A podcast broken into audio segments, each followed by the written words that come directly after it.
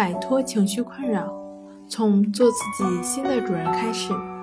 大家好，欢迎来到重塑心灵，我是主播心理咨询师刘星。今天要分享的作品是我的口水强迫症是这样好的。想了解我们更多更丰富的作品，可以关注我们的微信公众账号重塑心灵心理康复中心。我就是口水娃。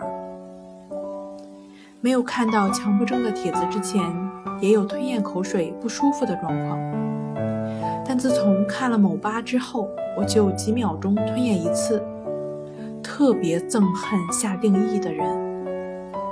昏暗的日子里，我一直认为口水强迫症是强迫症中最痛苦的，没有之一。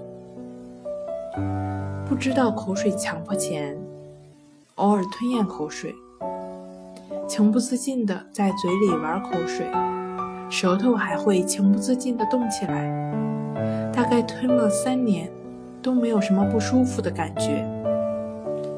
当我知道这原来是个叫做口水强迫症的问题时，一下子就被吓到，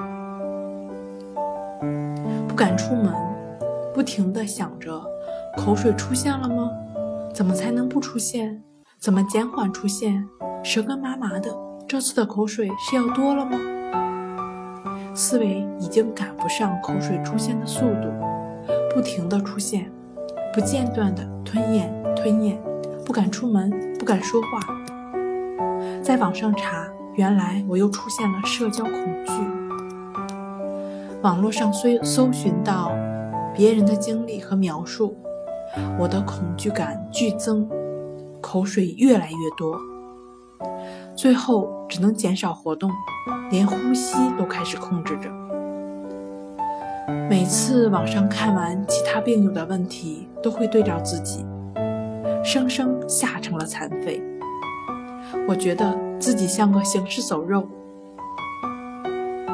唉，想想自己还不到而立之年，父母妻儿都指着我这个顶梁柱，我不能放弃。我开始寻求康复之路。有病我不怕，那就接受治疗吧，哪儿病了就治哪儿。但是哪儿病了呢？神经质的我开始怀疑身体的问题，一项项检查，胃、喉、鼻、口腔、肠道、肺全部检查过，最后连心脏都检查了，结果却是没有丁点的问题。明明很不舒服很难受，却查不出哪出了问题。尝试了多种方法，口水依旧完全不奏效，然后又去寻找下一个解决之道。试了之后结果又不行。我猜很多朋友跟我有相似的经历吧。朋友们，醒醒吧，你的身体没有任何问题，这是我们的心出了问题。我总是认为流口水是不正常的，对吞咽的声音排斥，总是想要控制它，让它消失，但它又是不受控制的。拮抗作用下，越是不想让它流，它反而流得越多。我开始转移注意力，最开始的一瞬间没有关注，但总是也忍不住呀。摸索中，我看到了森田正马先生的书，知道了我这就是精神交互作用的结果。他是这样说的：感觉与注意彼此促进，交互作用致使感觉越发强大。我开始从理智上接受口水是正常的生理反应，这是自然现象，想要企图控制企图消灭它都是违背自然的，行不通的。我恍然大悟，我需要做的是顺从自然，顺应发展。但头脑层次理解了，知道了，行为上控制不住吞咽，对于我来说，顺应自然就是一句空话。感恩的是，我无意中搜到了一句话治好强迫症，这一句话就是亦是如此。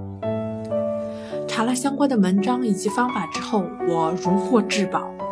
我开始练习亦是如此，专门抽出20分钟的时间，感觉特别累，一工作或者做点什么事情就会忘记它，感觉挺别扭的。